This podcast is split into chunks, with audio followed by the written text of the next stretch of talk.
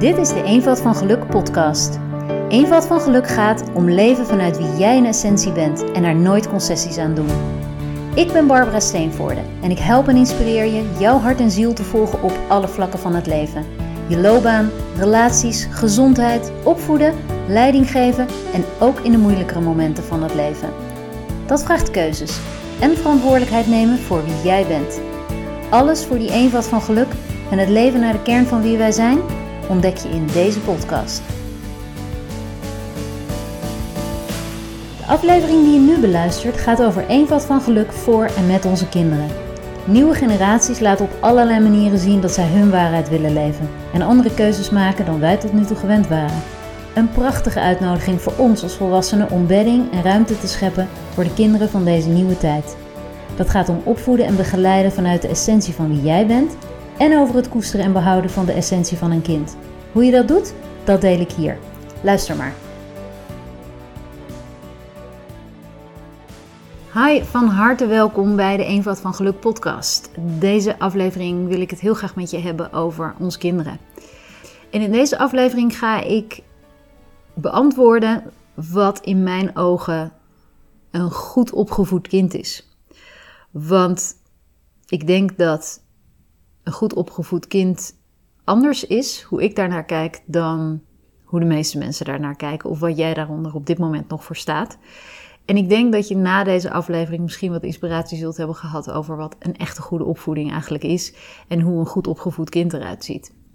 Dus daar gaat deze aflevering over. Die gaat ook over het eenvoud van geluk, gedachtegoed ten aanzien van onze kinderen en opvoeden.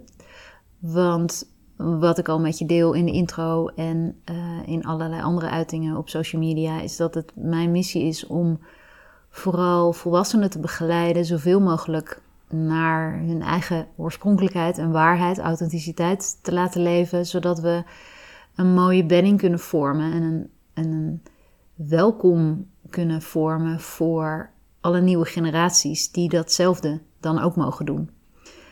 Ik denk dat we als je kinderen hebt, dat we allemaal dezelfde wens hebben. Dat onze kinderen gelukkig zijn en dat ze zich um, welkom voelen en goed genoeg voelen om zichzelf te zijn. En dat ze leren om dat ook vooral te blijven. Maar de grap is dat ik in onze opvoeding eigenlijk in de, in de opvoeding tot nu toe vaak zo zie dat we het tegenovergestelde eigenlijk bewerkstelligen. Zonder dat we dat natuurlijk willen. Maar ik zie vaak dat we heel veel doen en op die kinderen loslaten die misschien die kinderen helemaal niet dienen. En ook niet in hun authenticiteit dienen. Dus ja, wat is dan een goed opgevoed kind? Laat ik beginnen bij het begin. Je kind is perfect geboren. En het was al perfect vanaf het moment dat het verwekt werd. En het is helemaal compleet en goed op deze aardse wereld terechtgekomen. En ieder kind komt hier met een openheid en een zuiverheid en de innerlijke drive, de wens om iets toe te voegen aan dit bestaan hier. Alles wat dit kind nodig heeft om dat te gaan doen in dit leven, zit er al in. Alles is er al. Alle talenten en mogelijkheden die dat kind nodig heeft, zijn er al. En daarmee is dit kind begonnen aan het leven. Met het doel om zichzelf in deze wereld te zetten en daarmee een uniciteit toe te voegen aan alles wat hier allemaal al is. En in dat opzicht is de uniciteit van wie wij allemaal zijn, dat wie jij bent, dat wie ik ben, dat wie jouw kind is. Ieder uniek, iedere unieke persoonlijkheid is zo ontzettend welkom in deze wereld.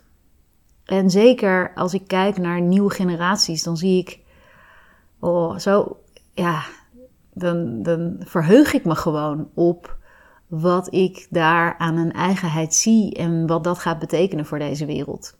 Het is ook de bedoeling dat we met die eigenheid het leven gaan doen.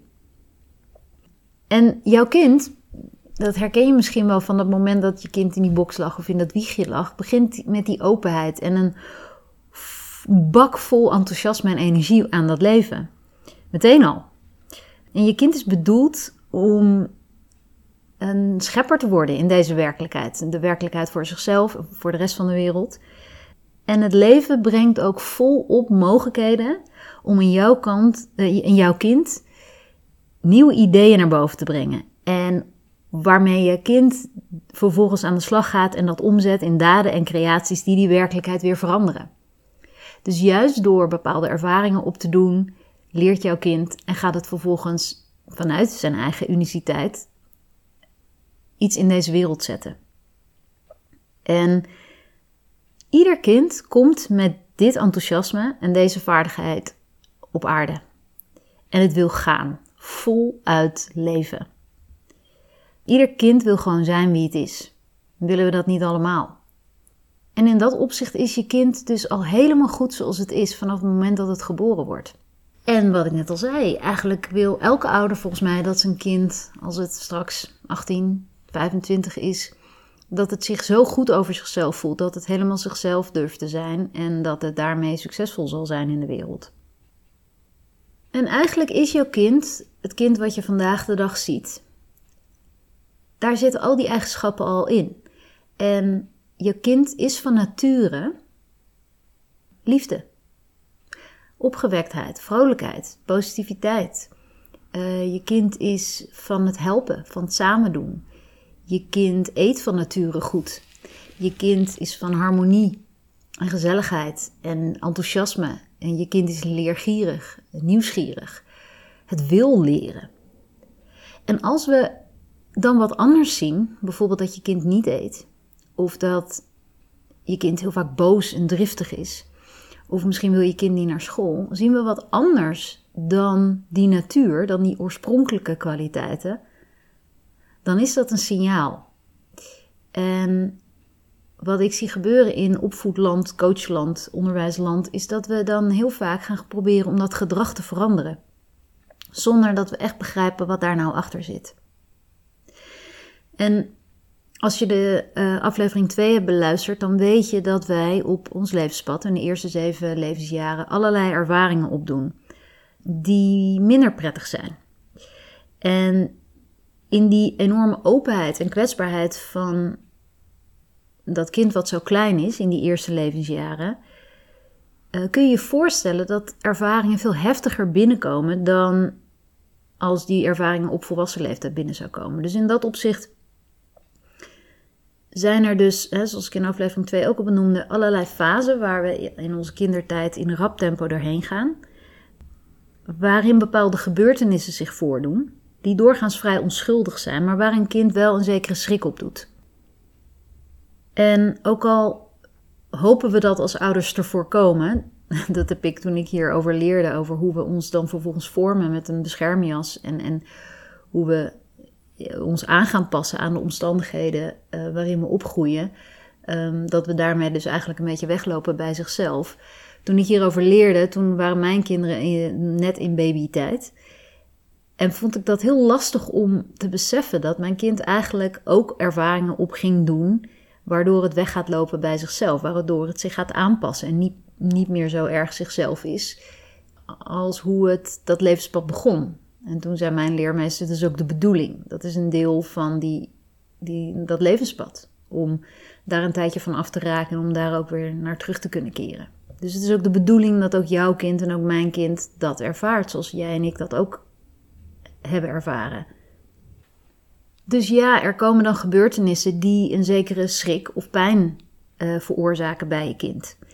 En omdat die gevoelens voor zo'n klein kind zo enorm heftig zijn, is het voor een kind in die leeftijd, als het nog heel klein is, onverdraaglijk. En het voelt zich niet in staat om dat aan te kunnen en het neemt een besluit dit nooit meer. En dan zie je dat een kind zich aanpast met bepaald gedrag, dat als een soort beschermlaag over die pijn of schrik heen komt te liggen. Dus als een kind zich op een zeker moment machtloos heeft gevoeld, dan zie je vaak dat een kind als beschermend gedrag macht en controle kiest. Dus dan gaat het in één keer niet meer eten. Want dat is een manier om de controle terug te krijgen. Of het wordt heel boos en driftig. Een kind dat ooit een tekening maakte waar per ongeluk door vader of moeder niet genoeg naar gekeken is, waardoor een kind ja, waarschijnlijk volledig onterecht, maar waardoor een kind de boodschap heeft opgedaan: oh jee, ik ben waardeloos, ik kan helemaal niks, ik ben helemaal niet goed, ik ben niet goed genoeg. Zo'n kind gaat zich vaak aanpassen vanuit een beschermlaag functioneren, waarin het kind constant zijn best doet om perfect te zijn, uh, altijd wil winnen, geen fouten mag maken. En dan zie je dus dat het gedrag wat je vandaag de dag ziet bij een kind, bijvoorbeeld boos of driftig zijn, of bijvoorbeeld een kind wat ehm, elke keer een huilen uitbarst als de voetbalwedstrijd verloren is, gedrag waarvan je denkt, jeetje, dat, dat moeten we veranderen, dat is dus eigenlijk een signaal van de pijn die daarachter ligt. Dus het verschrikkelijk vinden dat we niet gewonnen hebben, betekent eigenlijk dat een kind geraakt wordt op die oude pijn, die oude schrik van een aantal jaren daarvoor. Een kind blijft als het ware vaak putten uit dat gedrag, uit dat beschermende gedrag. Dus dat wat een kind op heel jonge leeftijd kiest als beschermend gedrag, dat zie je dan telkens terugkomen.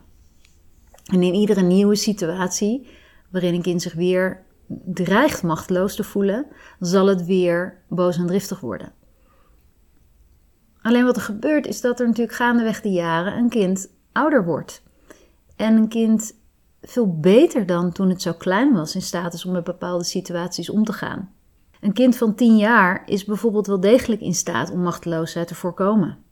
Een kind van 10 jaar kan nadenken over opties, kan praten om mensen te overtuigen, kan voorstellen doen, uh, kan veel bewuster zijn gedrag kiezen.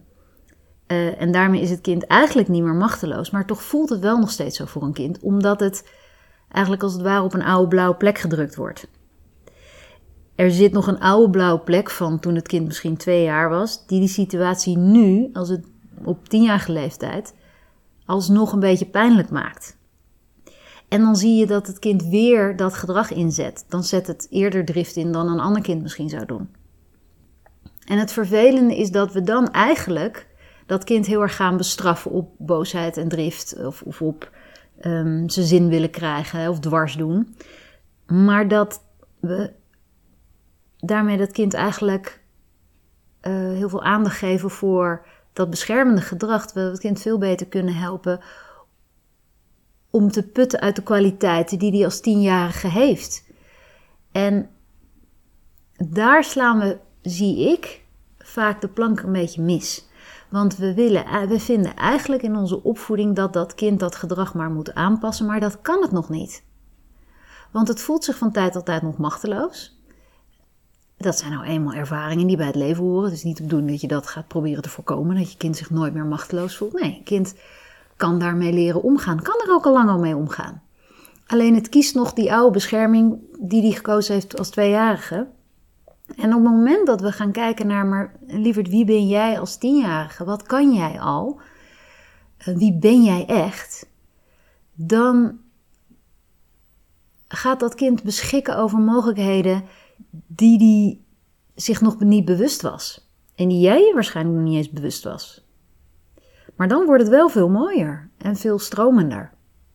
En de kunst is dus om onze aandacht te gaan verleggen naar die oorspronkelijkheid van je kind. En vooral dat jij samen met je kind je kind terugbrengt naar die oorspronkelijkheid waarmee dat kind geboren werd. En die in de loop der jaren wel allerlei nieuwe ervaringen heeft opgedaan. Dus het kind, die oorspronkelijkheid dat jouw kind als babytje was, die is nu ook al gegroeid. Maar om jouw kind te mogen gaan opvoeden naar dat levenslustige kind wat het is, dat nooit een oordeel had en geen voorkeur had en dat alles al in zich had om het leven aan te kunnen. En dat is waar een wat van geluk met opvoeden over gaat. Over je kind opvoeden naar wie jij werkelijk bent. Dus, dus voed jij wel op zoals jij werkelijk bent? Of laat je nog gek maken door hoe de maatschappij denkt dat opvoeden is? de gedachte zoals zo hoort het nu eenmaal ouders zijn nu eenmaal de baas, is bijvoorbeeld een eentje die ik nog altijd heel veel hoor. Terwijl ik denk, goh, is dat werkelijk hoe je wil opvoeden? Want als ik dan ouders vraag van hoe wil jij dat je kind is als hij 18 is? En hoe, wat voor band wil jij dan? En hoe wil jij dat de opvoeding zou kunnen zijn op dit moment, nu je kinderen 3, 5, 6, 8 zijn, um, 16 zijn? Hoe wil jij zijn als vader of moeder? En ben jij dat op dit moment?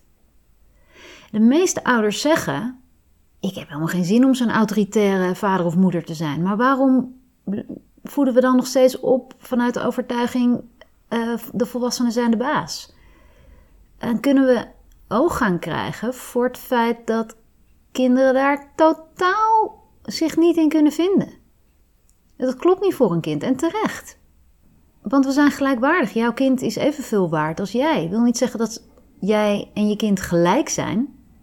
Dus niet bedoelen dat jouw kind dan zegt: ja, we zijn gelijkwaardig, we zijn gelijk, dus ik mag ook wijn. Nee, natuurlijk niet. Maar wel gelijkwaardig. We zijn gelijk in waarde. Praat jij met je kind zoals je met je partner zou praten? En is dat niet zo? Durf je dan te kijken naar hoe het mooier kan? Hoe het gelijkwaardiger kan? Respectvoller kan naar je kind? Want dat vraagt dus, deze manier van opvoeden is ook, het is geen protocol. Het is niet, er zijn niet allerlei wetten en regels waar ik vind dat we aan moeten voldoen. Ik geloof dat het belangrijk is om te kijken naar hoe jij wil zijn als mens, wat jij belangrijk vindt in het leven en hoe jij wil zijn als vader of als moeder. Zodat je kind jou als mooi voorbeeld heeft hoe jij, hoe je authentiek het leven doet hoe je je waarachtig leeft. En je daarmee een inspiratie bent voor je kind. En tegelijk ook de ruimte en bedding biedt voor je kind om datzelfde te doen. En wat kun je dan als ouder doen om recht te doen aan je kind? En al die prachtige kwaliteiten van je kind naar voren halen. Nou, in elk geval dus ervan uitgaan dat je kind al goed en prachtig geboren is. En dat, dat weet je natuurlijk al wel. Ehm, je ziet ook die prachtige eigenschappen wel. Alleen de aandacht wordt zo snel verlegd naar alles wat er niet goed gaat. Besef dat je kind nog steeds al die talenten en mogelijkheden in zich heeft waarmee het werd geboren en daarin zelfs allerlei dingen heeft bijgeleerd. En besef dus ook dat het kind zich alleen maar is gaan aanpassen als reactie op bepaalde ervaringen die onaangename gevoelens met zich mee hebben gebracht. Maar dat je kind zich ook is gaan aanpassen aan jouw eisen en verwachtingen. En de eisen en verwachtingen van de verdere omgeving. En je kind vertoont dus in dat opzicht in de loop der jaren aangepast gedrag en voelt zich daar onbewust ook ongemakkelijk over. Er is een bepaalde onvrede in je kind daarover. En die aanpassing en die onvrede uit zich in minder wenselijk gedrag. En we hebben dan dus, wat ik net al zei, de neiging om alle aandacht te richten op het veranderen van het ongewenste gedrag. Maar alles hield vanuit het gezonde. En alles is er al. Dus het is zaak om je kind weer helemaal te gaan zien voor wie het is en het ook als zodanig te gaan behandelen. En, want alles is er nog steeds en het is niet verdwenen. Het ligt gewoon te wachten tot het weer herinnerd wordt. Je kind past zich aan aan jou en aan dat wat denkt dat gewenst wordt om bij je te mogen horen en om zich niet meer ongemakkelijk te voelen. Maar nu mag je je kind helpen om terug te keren naar wie het werkelijk is en zo zijn of haar invloed op de wereld uit te gaan stralen. Dus ja, wat is dat dan? Hoe, hoe doe je dat? Nou, bewust opvoeden gaat er dus inderdaad over dat je allereerst zelf authentiek bent en zelf nadenkt over, goh, wie wil ik werkelijk zijn? En in de tweede plaats je kind terugbrengt naar wie hij of zij uh, werkelijk is. En om je kind te gaan helpen te herinneren wie het werkelijk is. Je kind ook terug te brengen naar zijn of haar eigen richtingssysteem. Want dat is gewoon allemaal aanwezig in je kind. Je kind is van nature goed en rechtvaardig. En weet wat, wat juist is en wat niet juist is. Een kind van twee weet al, een kind van één weet dat zelfs al volgens mij, dat doppertjes door de keuken schieten niet oké is. Als een kind dat doet, is er, is er iets interessants aan de hand. Maar van jongs af aan is dat eigen richtingssysteem al aanwezig. En weet een kind wat wel en niet klopt voor zichzelf. En wanneer je kind helpt zich opnieuw te verbinden met zijn eigen kracht, dan gaat het hele mooie dingen verwezenlijken. En uh, een hele mooie bijdrage aan de wereld uh, geven. En de grap is, je kind werd niet geboren om jou naar je zin te maken. Jij werd ook niet geboren om je ouders te dienen. Uiteindelijk, in de kern zijn we vrij om te zijn wie we ten diepste bedoeld zijn te zijn. En ik vind dat eigenlijk wel een mooie gedachte, gewoon ook voor mijn kind. Als ik elke keer als ik naar mijn kinderen van een afstandje kijk, raad ik je ook aan. Gewoon soms gewoon te gaan zitten en te kijken hoe ze bezig zijn. En je dan te beseffen, wie ben jij in, in de kern bedoeld te zijn?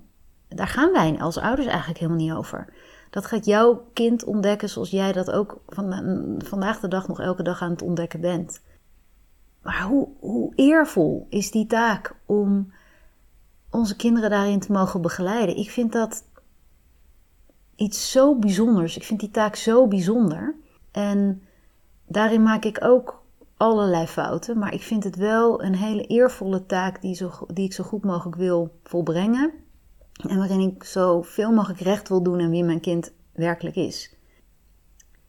En als je denkt, oh, dat heb ik al die tijd helemaal niet gedaan. Ik heb nu kinderen in die al volwassen zijn. Of ik heb uh, pubers en het is al te laat. Nee, weet je, je, je kunt als ouder ook nu nog je oorspronkelijke wijsheid volgen en zien: het is niet te laat, je hebt niks verkeerd gedaan. Het moment is precies goed. Kennelijk was de bedoeling dat je dit nu pas hoorde. Je kunt het nu anders doen. En ook als je wel nog kleinere kinderen hebt, je kunt je kind nu nog de ruimte geven zichzelf te zijn. En nou, als je je kind niet meer afremt door jouw overtuigingen of door jouw wil op te leggen, maar je kind helpt met ontdekken van zijn eigen wil en helpt om zelfstandig en zeker die wil te volgen, oh, de, man, dan ben je zo van immense betekenis voor je kind. Ja, ik vind dat mooi. Ik hou daarvan.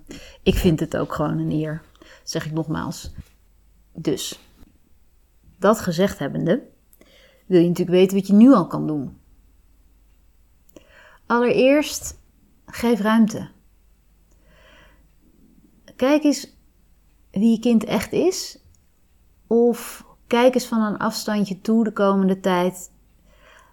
Terwijl jij je kind laat zijn wie het echt is. Laat het uitproberen op zijn of haar manier. Laat het vooral ook anders mogen zijn dan jij. dat, dat vraagt echt stelselmatig achteruitstappen. Kijken hoe je kind dingen oplost. En hooguit misschien door vragen te stellen, te helpen. Bijvoorbeeld, goh, hoe heb je dat eerder opgelost? Uh, of ken je iemand die hier goed in is? Hoe zou die dat doen? Of uh, wat denk jij dat de beste oplossing is? Durf je te proberen? Weet je, de manieren waarop jouw kind zelf gaat proberen. En als je merkt dat je kind zegt, ja, dat weet ik echt niet, zeg jij het nou maar. Dan weet je dat je eigenlijk al te veel geholpen hebt tot nu toe. Dus dat betekent niet, en mijn kind weet het dus ook echt niet. Jawel, weet je kind wel, alleen dat heeft het nog niet geleerd. Dus laat je kind zelf ontdekken uh, en stimuleer het. En, en durf dus ook echt letterlijk achteruit te stappen. Te zeggen, nou, ik ben benieuwd hoe je het oplost. Kijk maar even. Ik sta naast je, ik ben in de buurt. Ik kan me voorstellen dat het frustrerend is als het niet meteen lukt, maar, maar neem je tijd. Laat ook je kind zelf ontdekken wat goed of fout is. Wat hij anders had willen doen mm, als er dingen mis zijn gegaan. Of maak je kind bewust waar het trots op is, waardoor het leert over zichzelf wat goed en fout is, of wat hij of zij goed en fout vindt. Die kinderen zijn zo wijs, vertrouw daarop. Laat het, geef het ruimte, geef het hooguit richtlijnen of een aanwijzing, maar maak je kind vooral bewust van wat het zich niet bewust is, namelijk al die mogelijkheden die er al in dit kind zitten. En met een beetje aanmoediging en vertrouwen in al die kwaliteiten zal je kind ze gaan benutten. Geef ook ruimte voor situaties waarin je kind het op een manier wil oplossen of doen waarvan jij eigenlijk denkt: oh, dat komt me niet uit ik noem wat, stel je voor dat je kind iets heel stoms heeft gezegd tegen de juf. Dat hij boos was geworden op school en dan vertelt hij dat thuis. En dat hij dan zegt, dat je dan zegt, ja goh, hoe zou je dat willen oplossen? En dat je kind dan zegt, ja ik wil eigenlijk nu terug naar school. En dat jij denkt, oh, dat komt me zo niet uit. Ik heb, we komen er net vandaan, hier heb ik echt geen zin in. Maar kijk eens of je toch daar ruimte voor kunt maken. dat je zegt: Wauw, wat een mooie oplossing. In plaats van dat je zegt: Nou, kan dat ook niet morgen? Kan je niet gewoon een briefje schrijven en dat morgen aan de juf geven? Probeer ruimte te geven voor de oplossing die jouw kind op dat moment aanbrengt. Dat is soms heel onhandig, komt totaal niet uit. Maar ja, in dat opzicht komt wel vaker dingen niet uit als het ons kinderen betreft. Want zwemles, judoles en zo, dat komt ook heel vaak niet zo goed uit. Is mijn ervaring in elk geval. Dat zetten we wel in onze agenda. Dus daar zijn we wat meer aan gewend. Maar kijk eens of je creatief kunt zijn en ruimte kunt scheppen, ook op dat vlak. Tweede wat je kan doen, geef verantwoordelijkheid. Uh, ouders vragen mij heel vaak vanaf welke leeftijd je een kind eigen verantwoordelijkheid kunt geven. En um, of een kind verantwoordelijk kunt houden. Nou, mijn antwoord is doorgaans al vanaf het moment dat een kind 15 woorden spreekt. Um, wat ik net al zei, een, een kind van 1 à 2 jaar weet al dat doppertjes door de ruimte gooien niet de bedoeling is. En dat klinkt misschien wat Spartaans, maar het werkt als een dolle. Ik heb mijn kinderen van jongs af aan, als ze dat soort dingen deden, zelf laten opruimen. Want bij verantwoordelijkheid hoort ook de consequentie van je eigen gedrag. Dus verantwoordelijkheid is eh, enerzijds, eh, je, zodra een kind zelf zijn kleren kan uitzoeken, dat laten doen. Verantwoordelijkheid voor um, sorry zeggen als je iemand geslagen hebt, ja dat. Maar zeker ook verantwoordelijkheid voor de consequenties van je gedrag. Dat betekent dat je een kind zelf laat beslissen en laat handelen en de consequenties laat ervaren. Ja, dat betekent dat een kind met een doekje door de keuken kan. Dat natuurlijk snap ik dat als jouw kind uit woede een glas melk omgooit en jij zegt, nou, als je deze podcast net beluisterd hebt, dan ga jij morgen zeggen, nou, dat mag je dan zelf opruimen. En natuurlijk gaat dat niet op de manier zoals jij dat zou doen. Nee, want een kind van drie die is nog niet zo handig met een vaatdoekje. Natuurlijk ga je dat zelf nog even navegen. Maar laat een kind wel uh, de verantwoordelijkheid uh, voor die consequentie van die actie. Je, moet, je, je kind, zeker als het zo klein is, is, daarvoor is het belangrijk dat het kind dan ook het gevoel heeft dat het het zelf heeft opgelost. En zorg dus ook dat je, als je het nog een beetje naveegt, dat je dat ook buiten het zicht van je kind doet. Verantwoordelijkheid geven betekent dus dat je je kind bewust maakt van wat het zelf goed en fout vindt en ervoor zorgt dat het daarnaar gaat handelen. En dat doe je eigenlijk niet met straf en belonen. Dat is een belangrijk component van de begeleiding uh, of, of, van het online programma Een van geluk met opvoeden ook. Daar zit een heel groot stuk in waarin we op een andere manier gaan kijken naar um, uh, opvoeden, namelijk door verantwoordelijkheid en het werken met consequenties. En in plaats van straffen, belonen uh, enzovoort. Ik geloof ook niet zo heel erg in moeten. En nodig je ook altijd uit om zoveel mogelijk te zeggen van... Goh, wat, wat vindt je kind? Wat, wat stimuleer je kind om het juiste te doen? Ik heb hier bijvoorbeeld in huis niet de regel, de plicht dat zij de vaatwasmachine moeten doen. Maar ik zeg wel, in dit gezin um, en in hoe ik jou wil nou, wil helpen uh, groot te worden, is dat ik het belangrijk vind dat je leert om dingen samen te doen. Dus het is ook niet de bedoeling dat ik hier in mijn eentje altijd aan het werk ben en eigenlijk dan ook dus geen tijd heb voor jullie. Uh, maar bepaalde dingen, we maken samen rotsen, dus maken we, hè, ruimen die rotsen samen ook uh, op. Dus in principe heb ik het uitgangspunt, zoals noem ik dat dan altijd maar, dat ze om de beurt s ochtends de vaatwasmachine uitruimen. En maar dat is geen verplichting en dat is geen moeten. Maar de consequentie van dat niet doen is wel, dat betekent dus dat je geen bijdrage levert aan dat samen, aan dit gezin, aan dit huishouden. Dus als je als enige niet de hond uitlaat, niet de vaatwasmachine doet, niet je kamer opruimt, niet helpt, niet helpt met tafeldekken, dan is de consequentie van niet bijdragen dat anderen ook niets voor jou over hebben dus dat de consequentie daarvan is ook dat ik wat beter voor mezelf ga zorgen als moeder. Want ik moet dus nog meer doen. Ja, dat betekent dan ook dat ik nog meer behoefte heb om af en toe wat tijd voor mezelf alleen Terwijl als ik van tijd tot tijd hulp krijg, doordat iemand anders ook de hond uitlaat en de vaatmachine doet, ja, dan heb, dan heb ik wel tijd en zin in spelletjes en eh, samen uh, televisie kijken of iets dergelijks. En in dat opzicht is het dus belangrijk telkens om te kijken: oké, verantwoordelijkheid betekent dus. Je bent ook verantwoordelijk voor de sfeer. Je bent ook verantwoordelijk voor hoe we hier met elkaar omgaan. En er moet niks, maar jij weet wat binnen die verantwoordelijkheid past. En daar nodig ik mijn kinderen altijd toe uit, al van jongs af aan. Vraagt soms enorme creativiteit om, om uit dat moeten te blijven. Van hoe bespreek ik dit nu weer? Maar daardoor heb ik wel echt contact met mijn kinderen en zie ik ook gewoon dat zij zich bewust zijn van de gevolgen van hun gedrag en hun eigen verantwoordelijkheid daarvoor. Dus geef verantwoordelijkheid en werk met consequenties. De derde is: maak je kinderen bewust door ervaring.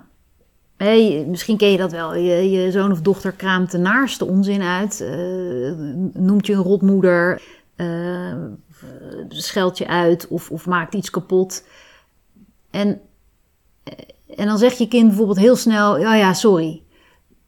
Ja, ik vind dat belangrijk om dan een kind te laten beseffen dat die sorry niet wegneemt wat er net gebeurt.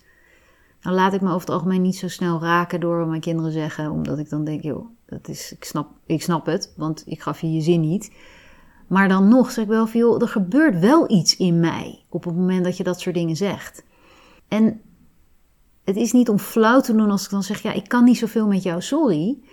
Want als dit vaak gebeurt, weet je, als het één keer is en iemand zegt sorry omdat hij zich echt schuldbewust is, dan, dan hoor je me niet. Maar als je dat, je hebt van die tijden dat die kinderen dat om de haafklap doen en ook om de haafklap uh, zich eraf maken met een sorrytje. En dan ken je dat wel dat je denkt, nou, het voelt toch een beetje onvoldaan. En zorg ook dat je kind zich dan van die ervaring bewust is. dat is een bekend voorbeeld van, ik heb het ooit met mijn kinderen ook gedaan, dat ik zei van, nou, gooi dat bord maar kapot. En um, dat toen dat bord in scherven lag, dat ik zei: Oké, en zeg nu sorry tegen dat bord. En dat dat bord natuurlijk nog steeds kapot was. En dat ik zei: Ja, dit is dus ook wat er gebeurt als je naar doet tegen iemand. Er gaat iets kapot en dat is niet altijd te herstellen. Een ander voorbeeld is met een plastic bekertje verfrommelen. En, eh, of een papiertje verfrommelen, uh, kan je hetzelfde doen. Maar dat bedoel ik ook opvoeden door bewust te maken van die ervaring. Soms gebruik ik dus een bord om dat duidelijk te maken. Of soms laat ik ook zien wat er gebeurt. Um, bijvoorbeeld ook uh, kinderen die uh, zelf willen bepalen hoe laat ze naar bed gaan. Weet je, dat ze heel laat naar bed willen. En dat jij denkt van, joh, nee, dat gaan we niet doen, want dan ben je morgen moe. Laat het ze gewoon een keer ervaren. Laat ze een keer ervaren om onbeperkt frisdrank te drinken. Mijn kind zei laatst, ik ben echt helemaal beroerd van die cola. Ik denk, mooi, ben namelijk helemaal niet fan van cola. En dat hadden we toevallig naar aanleiding van een feestje. En dan denk ik, mooi, goed dat je er broer van bent. Want nu weet je dus, nu heb je zelf ervaren. Want anders ben ik het weer, de boeman die zegt, nee, je mag geen cola. Het is gewoon niet zo interessant. Het is gewoon veel leuker om het ze zelf te laten ervaren. Want dan nemen ze iets van je aan. Dan hoef je dus eigenlijk niet eens, ze hoeven niet eens wat van je aan te nemen. Ze hebben het zelf al ontdekt. Dus dat is nummer drie, bewust maken door ervaring. Nummer vier, Respect en gelijkwaardigheid. En nee, dat is dus geen gelijkheid. Je kind is niet in alles hetzelfde. Die mag niet hetzelfde. Maar jullie zijn wel allebei als mens evenveel waard. Ik ben wel even benieuwd. Het is ook een, een, een, een opdracht in het boek. Als je naar jezelf zou kijken op een schaal van 0 tot 10, waarbij 0 is uh, wij als ouders hebben volledig autoriteit en gezag. En 10 is volledige gelijkwaardigheid en respect tussen ouders en kinderen. Waar scoor jij dan? En waar scoort jouw partner? Ik merk dat heel veel ouders die ik begeleid heb zeggen: nee, we zijn heel, we zijn heel gelijkwaardig. En dan nog geen 30 seconden daarna maar ze moeten wel doen wat wij zeggen. Dan ik denk: huh? Um, als je echt gelijkwaardig bent, kan je het vergelijken met: zou je het oké vinden als jouw partner zo met jou omgaat? hoe jij nu bijvoorbeeld spreekt met jouw kind. Zou jij het oké vinden als jouw partner zo tegen jou praat? Als jouw partner zegt, je moet uiteindelijk wel doen wat ik zeg. Zou dat lekker voelen. Nou, ik weet je antwoord al. daar zit wel jouw informatie over wat oké is in gelijkwaardigheid naar je kind. Ik schrik er echt bijna dagelijks van hoe ik hoor dat er op school bijvoorbeeld met onze kinderen wordt gesproken. En niets ten nadele van al die leerkrachten. Echt diep, diep respect hoor. Voor wat die iedere dag doen met zo'n klas vol kinderen. Ik zeg eerlijk, ik zou het niet kunnen. Maar heel veel van de onrust bij kinderen en het ongenoegen van kinderen over school gaat daarover. Over hoe we als volwassenen met kinderen spreken. Laatst hoorde ik dat een leerkracht tegen kinderen had gezegd: Oké, en nu laptops dicht, kleppen dicht. En dat ik dacht: kleppen dicht? Stel je voor dat ik dat tegen die leerkracht zou zeggen. Dan denk ik, dan zou je dat niet oké vinden. Dus waarom wel tegen dat kind? En wat ik het, het fascinerende vind, is dat we dat allemaal zo normaal zijn gaan vinden. Of nog steeds vinden eigenlijk, want ik denk dat dit, dit natuurlijk al eeuwen gebeurt. Maar het is niet normaal. En daarin zie ik ook dat in nieuwe generaties kinderen, met iedere generatie die nu aan onze wereldbevolking wordt toegevoegd, zie ik dat deze kinderen ook echt anders, uh, andere behoeften laten zien. Die laten echt veel meer zien dat dit niet meer oké is. En daar heb je een aantal kinderen die daar heel erg voorlopers in zijn, die in al hun gedrag en hun dwarsheid, in hun, hun trammeland wat ze over zichzelf afroepen, aan dit systeem laten zien: het is niet oké om zo met mij om te gaan. Het klopt gewoon niet. En daar hebben we het echt mee te doen. En heel veel volwassenen vinden dat toch nog wel eens lastig als ik dit zo noem. Misschien merk je dat ze bij jezelf ook wel als ik dit zo zitten zeggen. Maar dan wil ik je weer terughalen naar die oorsprong van jouw kind. Naar die fantastische eigenheid die dit kind is, met al die talenten en dat fantastische vermogen om prachtige dingen in dit leven te gaan doen krijgt dit kind op dit moment de stimulerende begeleiding die het nodig heeft om al die prachtige kwaliteiten in deze wereld in te leggen? Of wordt het klein gehouden? En ik hoef maar in mijn eigen manier van spreken daarnaar te kijken. Draag ik bij aan de kracht en de zelfstandigheid en de zelfverzekerdheid en de, de, de eigenwaarde van mijn kind door wat ik nu doe? Of ben ik die aan het afbreken met wat ik net zeg?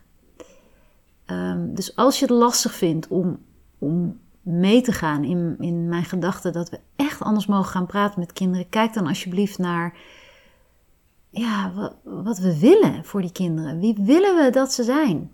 Willen we een kind dat zich onderwerpt aan gezag en autoriteit? Willen we dat deze kinderen straks in, in het bedrijfsleven of in wat ze ook gaan doen, ehm, alles slikken wat de baas zegt? Willen we dat ze eh, braaf uitvoeren wat hen opgedragen wordt, willen we dat ze zelf nadenken. Als we willen dat ze zelf nadenken, dat ze echt van zichzelf houden en echt in zichzelf geloven, dan vraagt het echt van ons om anders te gaan spreken met onze kinderen. Dat vraagt het ook van leerkrachten en, en iedereen die met kinderen leeft en werkt. Voor mij is het gewoon niet oké meer. Het is gewoon echt niet oké. En ik wil dat echt graag anders. Ik doe dat. En ik heb geleerd om ook steeds meer uit te spreken naar de mensen die met mijn kinderen omgaan. Om dat ook te doen. Dat vinden de meeste mensen niet leuk. Dat kan je misschien wel een beetje aanvoelen. Maar ik probeer ook dat met respect te brengen. Ook dat op gelijkwaardig niveau. Door, door een leerkracht waarvan ik dat verwacht. Ook te zeggen, joh, ja, ik, ga, ik ga daar niet de autoriteit over spelen, de baas spelen over die leerkracht. Maar ik ga wel uitnodigen. Ik ga wel vragen: wil je dat anders doen, alsjeblieft? En ik zie bijvoorbeeld ook in het onderwijs wel, hè, dan zeggen mensen wel eens van ja, maar we hebben ook een bepaalde autoriteit of macht nodig over zo'n klas om zo'n klas rustig te houden. En ik geloof, ik zie een groot verschil tussen macht en gezag.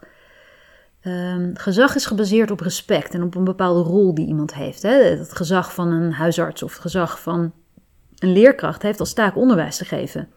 En om kinderen veilig en prettig te laten leren. Dus om die reden mag een leerkracht van een kind vragen om stil te zijn, om even uit, uit de klas te gaan om af te koelen. Maar dat is nog steeds gelijkwaardig. Als je uitgaat dat iedereen evenveel waard is, dan gaat het te ver als een leerkracht op een belerende of kleinerende manier een kind toespreekt. Er is echt nergens voor nodig en bevordert overigens ook niet de leeromgeving en het, en het gedrag van het kind. Dus ja, je hoort het al. Ik ben behoorlijk bevlogen als het gaat om gelijkwaardigheid uh, met onze kinderen. Dat, dat riekt zelfs naar rechtvaardigheid, maar zover hoef ik meestal niet te gaan. Als, ik, als, als we echt gaan opvoeden en begeleiden vanuit die gelijkwaardigheid, dan. Het mooie is, je krijgt er zo'n zoveel cadeautjes voor terug in, in wat die kinderen laten zien. Ja, en de laatste component, nummer 5, is vertrouwen. Heb vertrouwen in je kind, in dat hele pakketje aan eigenheid, talenten en eigenschappen. En heb vertrouwen dat jouw kind leert van de lessen uit het leven. Ook als ze dingen doen waarvan je denkt: oh, had dat nou maar niet gedaan, je werkt jezelf in de nesten. Of als je ziet dat je kind nog met, heel vaak met iemand speelt waarvan je denkt: dat is eigenlijk niet zo'n goede invloed voor mijn kind. Laat je kind het zelf ervaren. Ook weer terug naar die, wat was het, nummer drie. Uh, laat het ervaren. Um, maar vertrouw je kind dat het goed is en wijs is. En dat het juist daardoor leert. Dat we niet te veel ingrijpen en adviseren. We zijn zo snel geneigd om uit te leggen wat hoort en niet hoort. Dat weet je kind wel. En hij doet juist ongelooflijk veel ervaring op, hij zei. Uh, hij leert juist door de ervaringen die hij opdoet ook over zichzelf. Niet alleen over anderen en over hoe mensen met elkaar omgaan of hoe dingen, hoe dingen werken in het leven, maar ook van zichzelf. Waar de grens ligt voor dat kind. Wat wel en niet oké is voor een kind nog. Voor de een kan er veel meer dan voor de ander kind. Ik heb bijvoorbeeld ook een meisje gehad dat in mijn praktijk was en die, die wilde niet naar een verjaardagspartijtje. En uh, toen vond de moeder eigenlijk van ja, dan moet je natuurlijk eigenlijk wel naartoe gaan. Maar toen bleek dat dat meisje zei ja, het, thema is horror. En ik, ik, ik ben bang van horror. En ik hou helemaal niet van horror, al dat zwart en dat iedereen zich donker opmaakt. En die nare geluiden en nare films. Ja, is gewoon niet mijn lol. Hè? Dat is eigenlijk hoe ik het samenvat. Is gewoon niet jouw lol. Toen begon ze te lachen, meisje van acht. Ze zei, nee, dit is niet mijn lol. Het is grappig dat je dan toch eigenlijk vindt dat je moet gaan. Dat je moeder vindt dat je moet gaan. Ja, omdat het zo hoort. Ik, nou, denk als jij echt weet dat, daar, dat jij daar niet blij van wordt, vertrouw jezelf dat jij nog steeds oké bent als je niet gaat. Als je dat uitlegt aan het vriendinnetje, dat het gewoon niet jouw lol is. Um, kan het gevolg zijn dat of dat meisje denkt, ja, maar jou wil ik er echt bij hebben, uh, dus ik verander het thema. Of dan vier ik mijn verjaardag met jou op een ander moment. Het is oké. Vertrouw ook op je kinds eigen inschatting van wat het wil en niet wil. En, maar bovenal dat het een goed mens is.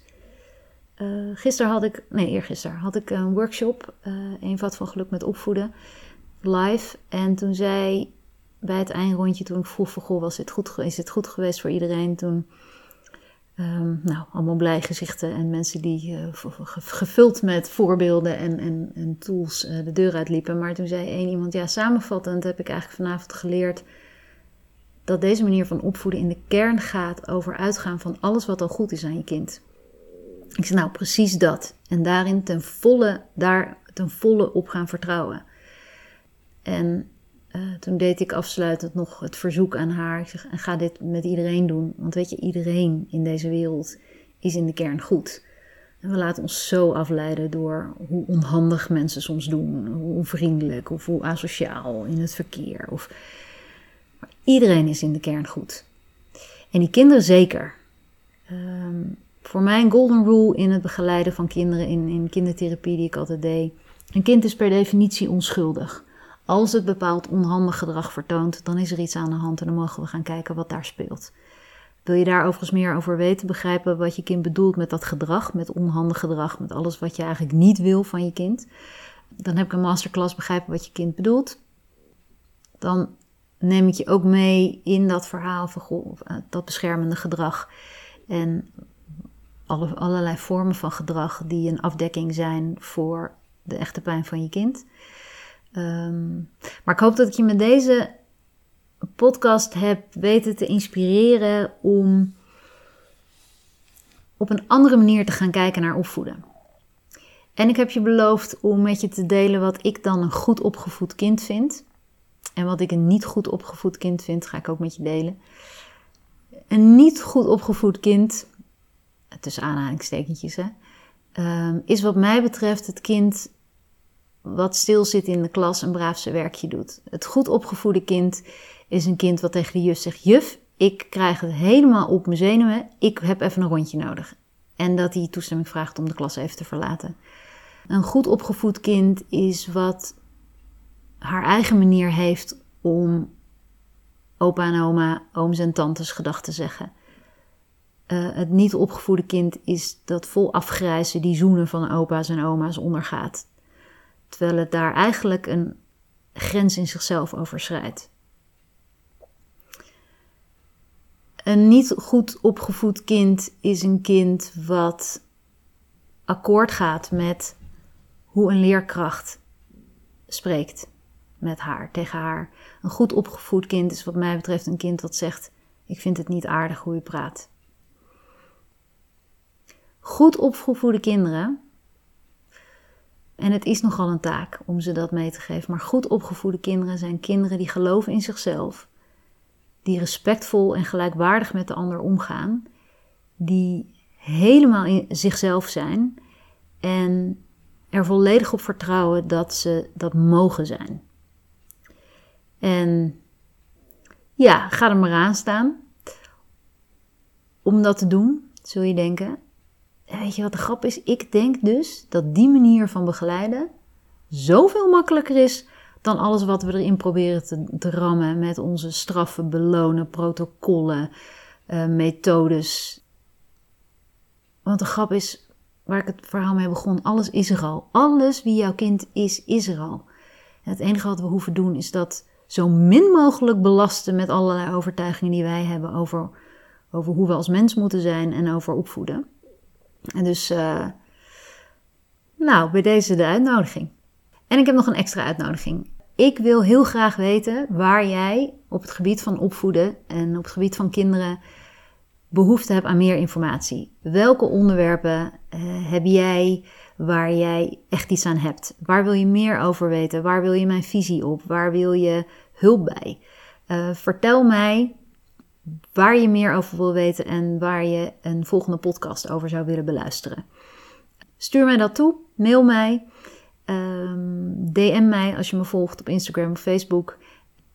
Dan weet ik zeker dat ik een van de volgende afleveringen daar iets over ga doen. Dus uh, laat me vooral weten. Ik hoop dat ik je met deze aflevering weer geïnspireerd heb. En uh, je hoort me bij de volgende. Veel geluk. Dag. Leuk dat je deze aflevering geluisterd hebt. Ik hoop dat je erdoor geïnspireerd bent geraakt om nog meer te gaan leven naar jouw essentie, om vervolgens alles op je pad te krijgen wat daarbij past. Ben je nu toe aan meer geluk en wil je dat ik je meeneem in mijn plannen en inspiratie? Dan kun je me vinden via mijn website barbarasteenvoorde.com en op Instagram, Facebook of LinkedIn. Als je alle Eenvoud van Geluk afleveringen wil blijven volgen, klik je op subscribe of abonneren in je podcast app. En ik waardeer het heel erg als je mijn podcast deelt met anderen of als je een review achterlaat. Dan help je me een beetje de eenvoud van geluk verspreiden. En dat is nou net wat ik zo leuk vind. Maar het allerleukste vind ik om jouw persoonlijke verhaal te horen. Dus laat vooral weten wat deze aflevering jou aan inzicht of beweging bracht. Heb je heel concreet een vraag, een wens of een suggestie? Stuur me dan even een berichtje via mijn website of Instagram. Tot de volgende aflevering. Tot nog meer geluk.